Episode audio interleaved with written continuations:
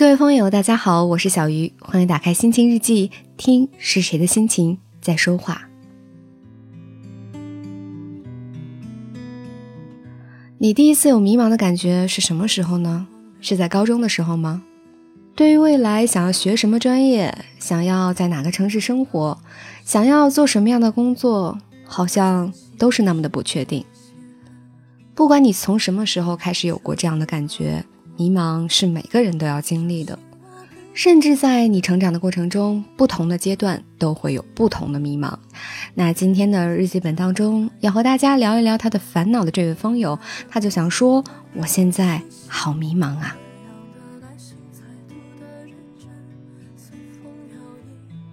我是一个刚上高一的新生，我在初一的时候学习还不错，初二没有好好学。到了初三，我竭尽全力考上了一个普通高中。现在的我没有学习动力，我感觉我的学习已经快跟不上节奏了，总是喜欢一个人，啥也提不起兴趣。我现在好迷茫，该怎么办呢？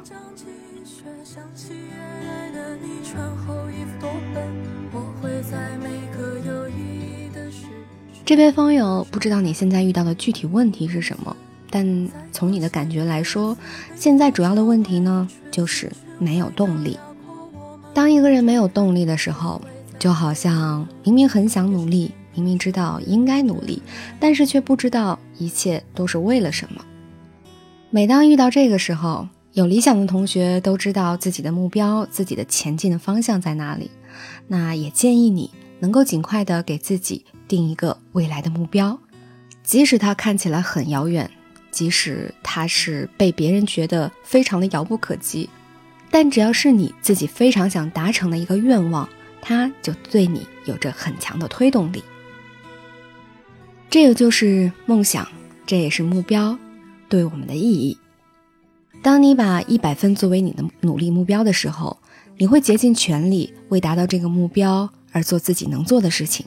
那最后的结果，也许你没有达到一百分。但至少也可以达到八十分，所以不要怕路太远，不要怕目标遥不可及，只要是你发自内心想要到达的地方，你总会有办法接近它。正确的看待迷茫这种感觉，每个人很多阶段都会有迷茫，即使是已经参加了工作，也还是会有迷茫。既然它是这么常见的一种感觉，就不要把它放在心上。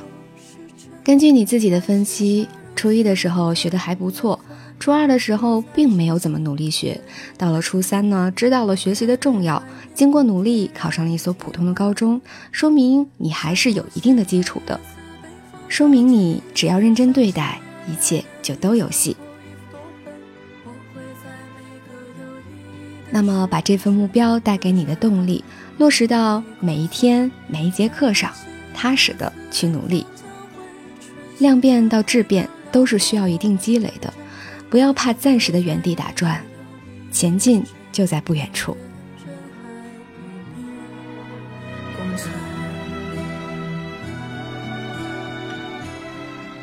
以上就是小鱼给你的建议，希望你好好整理自己的心情，不要害怕迷茫了。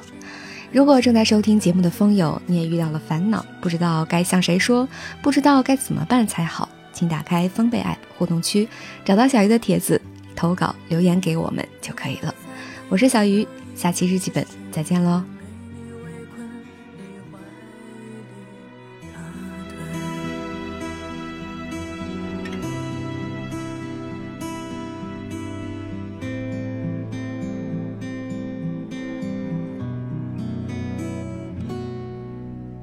夜。